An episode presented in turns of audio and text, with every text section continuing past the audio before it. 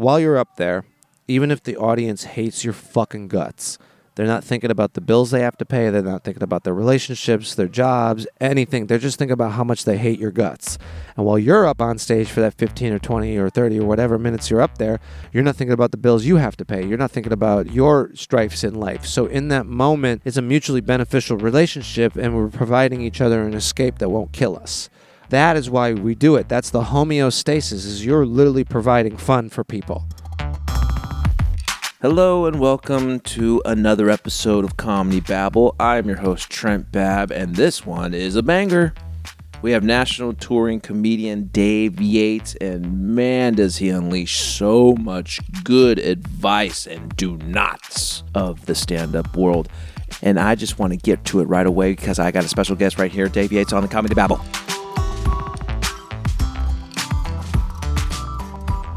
We just got done with the show here at Spirits Lounge in Hanford, California. Little rowdy crowd, older crowd. I liked it. Did you like it, Dave? Yeah, man. I mean, these are always fun. Um, the dive bar is. Uh, it goes one of two ways. It's either fucking phenomenal or it's dangerous. yeah, man, it was fun. You know, uh, I had some a couple hecklers and yeah, yeah, like uh, this is real life. Wel- welcome to real life, Uh, you got to love what you do, right? right? You got to reach for the stars, right, Dave? Reach for those stars, man. The, the stars, bro. The stars is, is, is as high as you can go, bro. As high as the stars, and you just if you think you're the stars, you you'll be in the stars, bro. this is for anybody listening. There was this fucking jolly fella, Jolly. jolly fella, and it, it was like you get two types of people sometimes after a show, like fucking that, like you know, really like what you did, and like, hey, that was funny, and then they leave. And then there's like the really like the hyped up people. They're like, bro, you're gonna be on TV one day, and that this was this guy. And his whole mantra was like, reach for the stars, because the stars are the limit, bro. And like the stars are as high as you can go. And for like 10 minutes, Trent and I were sitting out by the car trying to get in to do the podcast. And he's like, I'm going to leave you on this. And we're like, all right. And he's like, the stars, bro. it's as high as you can go. Re- reaching for the stars, bro. Uh, Dave Yates, I'm so glad you're here. Please tell the listeners why they should listen to you. Um, uh, so I'm an 11 year comedy veteran. Uh, I have an album on Sirius XM radio called One Long Merch Pitch. Uh, I've made my entire living with stand up comedy the past four years out of my 11 years, and I'm a professional comic. It, it is my only job. Um, you know, I do freelance writing and I write jokes for people and I write for uh, YouTube shows. And so, you know, I make money in other ways, but like I, I'm my own boss. So, like, what I'm saying about comedy, I know only as much as someone who's been doing it uh, almost 12 years. It's over a decade I've been doing this. And I'm a firm believer that, like, everything that was passed down to me, I pass on to someone who's newer than me. Because me teaching you how to do this business or teaching you how to read a room or how to even make money doing stand up comedy does not take money out of my pocket. I'm an everybody eats guy. So like, you know, why listen to me? I don't know. Like you don't have to, but like you could take the experience of someone with 12 years and maybe learn something that I had to learn the hard way. Like I started in the middle of nowhere, Illinois. Like I started in central Illinois. That's where I started doing comedy about 2 hours south of Chicago. And so where I started, there was a club luckily enough. So like I didn't have a comedy scene like my comedy scene really like there was people that did comedy and there was people that were further along in comedy than me. And i looked up to those people and i kept working hard. And like i always said to myself like i might not be the funniest person right now but i'll be damned if i'm not the most useful. And and useful goes a long way. Someone who's willing to pass out flyers or help out around the club or like just be there wednesday through saturday because you love being around comedy. And I got so many opportunities and guest spots because I was just there and helpful and useful.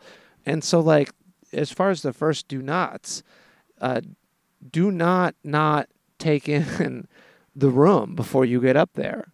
So we're in a small dive bar and there's probably about 45 50 people in the room middle median age is probably like 40 and up. That's the show we just did tonight. Yeah, yeah. Perfect example. Yeah. This is just And- what happened. and it's like and and the drinks are strong and they're not expensive so people are fucking tying one on on a monday when you're new in comedy when you do a place like this you can look around and make jokes about the environment like don't shit on the venue but you can make jokes you could you could make jokes about the environment what you see what someone's wearing who someone looks like you know like just real quick because you've got 10 seconds maybe 15 seconds to convince them to pay attention to you because you're not famous. If you're doing if you're doing no offense spirits bar in hanford california you ain't famous. No. and so like nobody knows who you are and, and and they're looking at you and they've already prejudged you and so like you if you can hit them real quick 10 15 seconds then they'll start paying attention to you or you could do what i did tonight and i, I chose and this is eh, to control the energy of the room you have the microphone so just don't say anything for a while sit in the silence until everybody quiets down. You could just, I sat there and with a smile on my face and I was just nodding and looking around the room. And it forced people to stop because they're like, why isn't he talking? And, and so that forced them to pay attention. So, like, I didn't even have to tell a joke for the first 15 seconds and I controlled the room. It's, it's all psychological. Like, learning how to pay attention and listen is just as important as writing a good joke from a performance standpoint. So, like, at the top of the, the, the show, we were talking about this dive. Uh, and, and Yeah, like, especially here. That's what I was just thinking. You- know, the crowd work in a way. So, you know, you have to be more Well, interactive with crowd- a smaller crowd crowd. like this. massaging. It's more. It's Crowd massaging? Is that what you just said? yeah. I like, love that. It's more. It's crowd massaging more than it is crowd work because crowd work is a device and we all use it when you get good enough to do like break from your set and you learn how to push a pause button on your act and then go interact and do your things or address something that happened in the room and then you start right back where you left off because there's a through line and like I would much rather just tell my jokes. But in an environment like this, you have to adapt. You adapt or die. You can't just be rigid up there because if they smell fear on you, if they smell that you're uncomfortable, or even if they smell you're annoyed, um, which you know, as far as if I was going to give myself uh, a note on my set tonight, is I was annoyed by a couple different things that happened. You know? Good thing you recorded it so you can see yourself annoyed. Oh yeah. It's like, Yeah, I mean, I record all the audio and all the video of everything I do, and it's the hardest thing to watch yourself. oh, yeah. but it's how you get better at this. One of the first like bookers I I was ever around, um, and and uh, it was uh, I was I was in. th- There's some do not coming. so I, I was hosting. I was hosting at the Jukebox Comedy Club in Peoria, which was my home club for Roy Wood Jr. And Roy is not only one of the funniest humans on the planet, he's one of the nicest guys ever. And this is before Roy got fucking super duper famous. Like I think he was just coming up on the Sullivan and Sons TV show stuff. If you don't know who Roy Wood Jr. is, watch his shit. He's the funniest and the nicest. And I was hosting for Roy one night and there was five drunk ladies and they were all like 45 plus maybe early 50s which is probably more accurate and they were being hecklers. And so your job as the host and learning how to be a good host is super important but your job as the host is to like address that kind of shit you know? Like hey ladies like come on like we're all having a good time da, da, da, da, da. so like a few times like a couple of the comics that went up like the, the guest spot and like the, the you know and they were just still going at it. And then at one point and i'm only like maybe four, five years in, about four years in when I was like, and I just said, you know what, ladies, you know why you're all sitting alone there is probably because you're all divorced because no one wants to deal with your oh. asses, and the whole room was just like, Oh, Oh, no, you did. I went, well, no, I went too hard. Yeah, man. I went too hard because I was mad. And after the show, Roy and I were talking, and he was laughing. He's like, "Man, that was super funny," because it was funny. But he's like, I'm going to tell you something." Table full of five older white ladies will fight you all day long. You know who they won't fight? The entire audience. So, your job in a moment like that is to find a way to get the whole audience on your side against those ladies. And then they'll shut the fuck up, right? And he's like, You hosting for me for the rest of the weekend? I said, No, man, I'm going to showcase for a dude in Indianapolis to get some work. He's like, Oh, I know that dude. You tell him that Roy Wood Jr. says hello. He used to give me a lot of work back in the day. So I went to go showcase in Indianapolis. I walked straight up to the booker. I said, Hey, I'm Dave Yates. I'm here to showcase uh, uh, for you. And I have a message from Roy Wood Jr. He says to say hello. He's like, Oh, you know Roy? I'm like, Yeah, I just opened for Roy last night. He's like, When's your set? I'm like, I'm going up first. He's like, Okay, I'll make sure I watch you. I get yeah. up there and I do my, my solid 10 to 15. He goes, All right, we'll book you. How much time do you got? And I said, Honestly, sir, I'm real solid in the 20 to 25 minutes, and I could probably stretch it to 30. He's like, perfect. Thanks for being honest. And he started giving me casino gigs because of that. And so, like, the reason I got started getting paid feature work is because Roy fucking vouched for me, and he didn't have to do that. And he was nice. So, like, anybody out here in comedy who doesn't think that you could fucking be kind to new people and it won't make a difference and make the overall arc of the business better, you're a fucking fool. Like everybody eats or get the fuck out of here. Like he didn't have to do that. He didn't have to give me that do not. He didn't have to give me that advice, and I carried it with me. And tonight was a good example. You ever get tired of comedy? No, Great. See, that's why you're still doing it 12 years. no. If it never, if it's ever stops not being the most fun you can do, like there, there's a lot of aspects of this business that suck donkey dicks, like the constant rejection and putting yourself out there and creating. But like while you're on stage, if you can remember this, while you're up there, even if the audience hates your fucking guts, they're not thinking about the bills they have to pay. They're not thinking about their relationships, their jobs, anything. They're just thinking about how much they hate your guts. And while you're up on stage for that 15 or 20 or 30 or whatever minutes you're up there, you're not thinking about the bills you have to pay. You're not thinking about your strifes in life. So in that moment, it's a mutually beneficial relationship, and we're providing each other an escape that won't kill us. All right. And so that is why we do it. That's the homeostasis is you're literally providing fun for people. They get to push pause on their life. So if you want to get up there and fucking remind people of their fucking dismal lives, okay, fine. But like they get enough of that on TV. Like write jokes. Like fucking Carlin didn't start doing like I like it when a lot of people die until he was in his 70s. If you watch the George Carlin documentary, if you're a young comic, go watch. It's it's about 4 hours of two episodes is wonderfully done and you get to watch a man start one type of comedy, then realize it wasn't the type of comedy he wanted to do, then pivoted to another type of comedy, and then realized he couldn't keep doing that type of comedy. So he started doing another type of comedy and then he started being irrelevant again. And then his give a fuck tank became empty and he started writing jokes about abortion and conservatives and liberals and that. You could tell how good a comic Carlin was because right now people from both sides of the aisle are still sharing his jokes like he gave a fuck about their position Yeah. right? And, and like that's you know remain teachable. Like if you're new in comedy, go watch comedy. Go watch people that are better than you doing it. That's what I did in the beginning, and then eventually I got better than the people that were better than me because they weren't pushing. They weren't like, it, and I hate the, the word grinding because it's the grinding is is poison.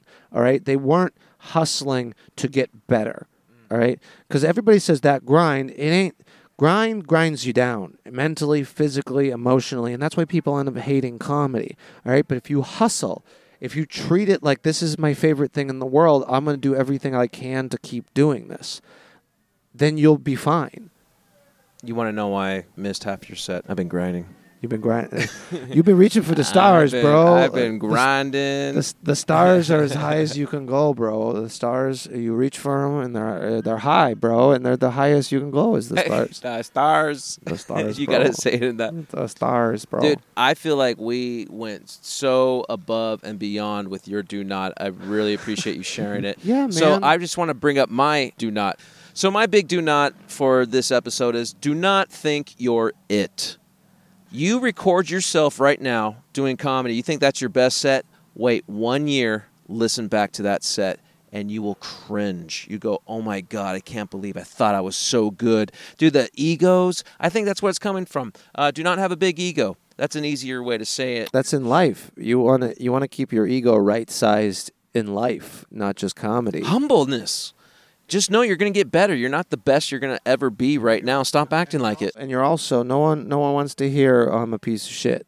Keeping the ego right sized does not mean smashing the ego because if you have no ego in the psychological sense of the word, you're not going to take care of yourself. You're not going to fucking brush your teeth or eat well or like be active. So keeping the ego right sized is about remaining teachable. I'm not the best. I'm not the worst. You know, I, I'm I'm teachable. I have more to learn. That's why I've said multiple times. It's like I know as much as someone who's been doing this 12 years knows. Stay open to learning. I liked how you said that yeah, so remain much. remain teachable. Like I, I think people that think they're it are these people that say they have an hour, and that so they get booked as a headliner, and they go up there and just crap. Don't think you're it. Be honest with yourself. That's the curse of. Uh, I mean, look, you got like you have to be a smidge delusional to think that. Fuck. I mean, look, what we do is a little egotistical. Like I'm, I am on, I'm on stage with a microphone. Pay attention to the things I'm saying, right? So there's a, it's egotistical endeavor. It really is, but it's like, like I said, keep the ego right sized.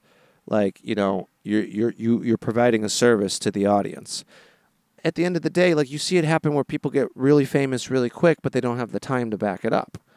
You know, and that goes back to what I was saying earlier. Never lie about the amount of time you can do. Just be honest with yourself. And I feel like if you're honest with yourself and you're always hanging around people that are better than you, that won't happen. Do not think you're it. Be honest with yourself and keep an open mind to learning. I love that, man. So, what would be an exception to this? Do not think you're it. When, when is it time to, to think you're it? And I think the one exception is right before you go on stage. You got to tell yourself like, "Hey, have a good time out there. I'm I'm ready for this. I'm You're good awesome. enough. You're good smart enough. enough, and you're gosh smart darn enough. it, people like Let you." me." Look again, it's ca- it's keeping the ego right sized. Do you do that right before you get on stage? You're like, I, I got this. You know, like suddenly you- you're trying to psych yourself out. Well, look, like I knew I was going to do well. Like I just knew I was going to do well. And I didn't do as well as I thought I was going to do because I had to deal with these other moving parts of the show. And like one of the younger guys who was on, he's like, "What would you rate your set?" I'm like, "Probably like a C minus because I'm hard on myself." Now, in in reality, to someone watching the set that thought it was really great, came up to me and made complimentary. Yeah, so I can be really hard on myself sometimes. And like it's not that doesn't do anybody any good. Like you're not going to be your best self if you're not kind to yourself cuz at the end of the day you bring you wherever you go. So if you're a miserable fuck and you bring that energy to the stage, like people can sense energy.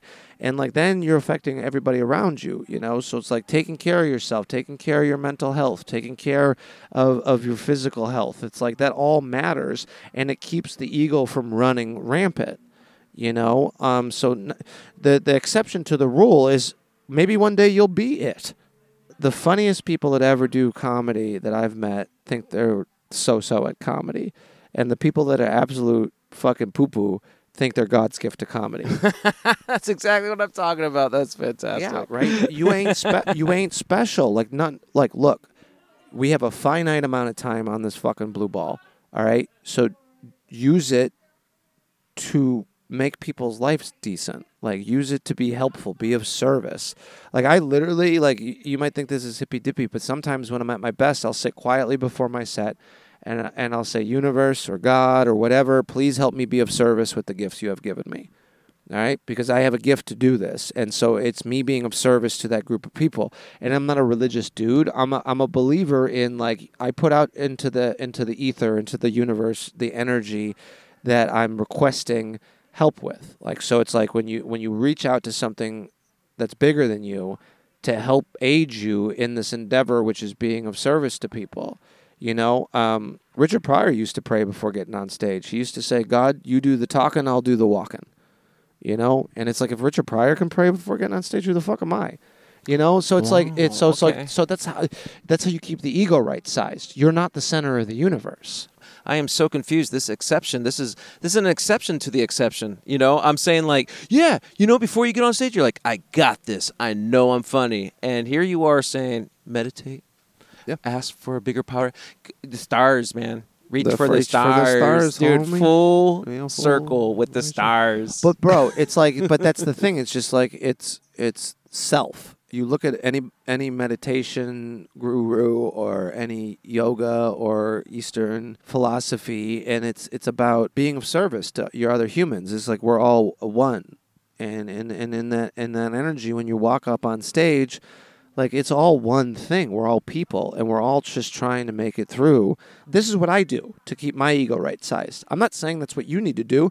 Sometimes maybe you do need to give yourself a pep talk. Maybe you do need to fucking bolster yourself. Me, I need to keep myself right sized and focused. And I have better sets when I realize that I'm just there to be of service to the audience. And and and 90% of the time, if I have a bad set, it's not the audience it's not the audience. It's me. I had a had, I had a, I have a, a, a, finite amount of time to make the decisions, and I don't always make the right decisions. But over time and practice, I make more right decisions than wrong decisions. You know, um, and I even make right and wrong decisions in the middle of a set. You know, and it's like, all right, that didn't work. I'm going to go here. But that comes with time. And like I said, keeping your ego right sized in the world of comedy, it's the same as keeping your ego right sized in anything you want to get good at if you want to get good at basketball, you hang out with motherfuckers that are dunking on your ass. All right. If you want to get good at skateboarding, you hang out with a motherfucker who is kick flipping over a garbage can. You know, and that's you know, in comedy, people always like try to hang out with their peers, and that's a good thing, build each other up.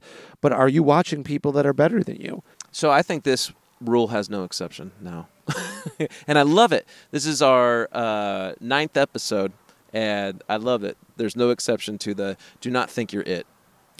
No, until you're until you're it. Until you're it. That's the one. But even the it guys have guys that they think are better than them.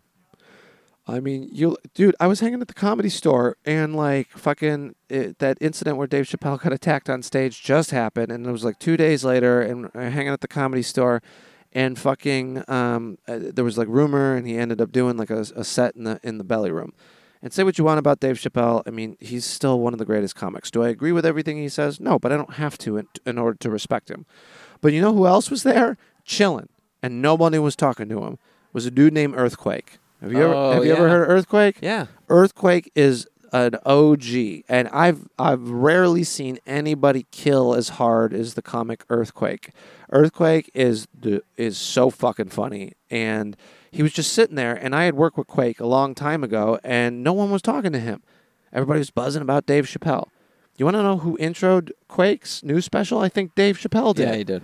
right? And and like and it's like so even the guy who everybody calls the goat has someone he looks up to. Like so, it's remain teachable no matter where you're at.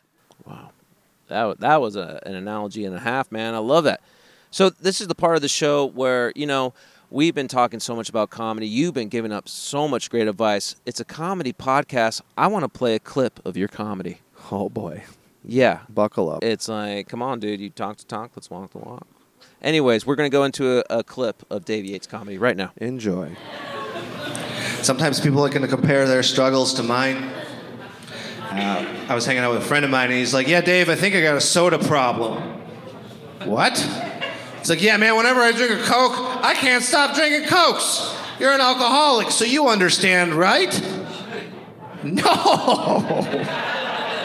like I'm never drinking too many Cokes and soiled my bed sheets.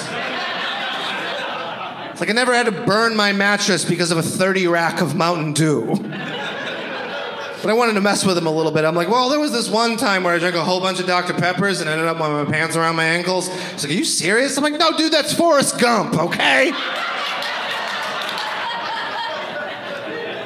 Happens all the time. Like this girl came up to me and she's like, hey, congratulations on six years sober. I know exactly how hard that is. I'm like, oh, word, you're sober too? She's like, no.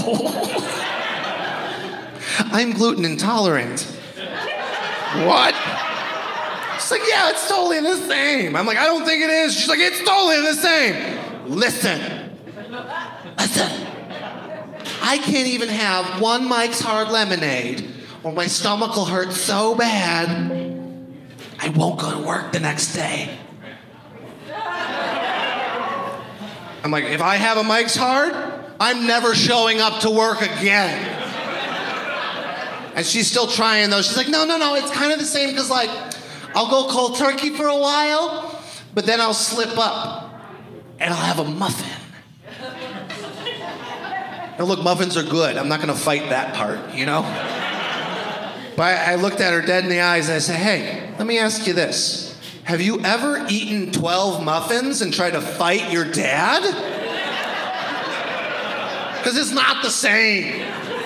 Because if it was the same, I could just imagine her sitting outside of a bakery at nine in the morning, and the baker comes out. Some motherfucker, not again. I thought I told you not to come around here anymore. But Jim, I just need one more scone to get me through the morning. Like I feel like comparing your gluten intolerance to someone's alcoholism is like if your leg falls asleep and then you go and tell an amputee about it. Like it's totally the same. Well, that's what I do. And uh, if you like it, awesome. Follow me on social media at Yates Comedy. If you don't like it, that's cool too. The Grateful Dead said this We're like black licorice. Not everybody likes black licorice, but the people who do fucking love black licorice. Love it. They love it. Where can we find you? At Yates Comedy on everything. Y A T E S Comedy, everything. And you have a website. Yeah, yatescomedy.com. Dot com. See, I'm old school, man. You got to say it. Can't put it. on- www dot yatescomedy.com. Don't just put a big umbrella like, yeah, David Comedy. I'm like, okay, what's it on Facebook? And David Yates Comedy. Okay, what's it on Instagram? And David Yates Comedy. yeah, man, because it's just like, man, it's u- a uniform thing. Like, it's easy because not everybody uses the same shit. So, I know. Wow, it's so hard to keep up with that. yeah, I got to fight 10,000 mother motherfuckers who are good at this job. So, like, I think it's even more than that now. yeah. Feels like it sometimes. Dave, thank you so much for being on Uh, Comedy we're, sh- Babble, we're, shak- man. we're shaking hands, audience. we have to. We have to touch. It's don't think you're it. Touch my hand. hey, and and don't don't don't. But listen, I'm just- reading the crowd right now, man. just, just remain remain teachable in whatever endeavor that you're doing. The man who remains teachable is smart. The man who thinks he knows everything has nothing else to learn. You know what the man who's teachable does? He reaches for the, stars, bro. man. You looked at the stars. Yeah, and the stars are as high as you can go, bro. Dave Yates, you're awesome. Thank you. Thanks, Trent. And that's all she wrote. I'm the she in this scenario, and I'm happy. I get to be myself. Finally. I love what Dave Yates says about, you know, don't just plow through your material when you're in a bar or some other type of janky show. You know, you have to take in your surroundings in those types of shows. He was very specific. Club shows, you can plow through that material, and that's where that works. But everywhere else besides clubs, you basically have to take in the room. Say something, because that's what those crowd members want. They want to know that you're in the moment. I just took a lot of advice from this episode. I loved it. I hope you did too. Tune in next week for another episode. Go to my website, www.trentbabcomedy.com. Follow me on Instagram, follow that stuff. I, I really hate saying all this crap. It doesn't matter. Just tune in next week. Have a great day.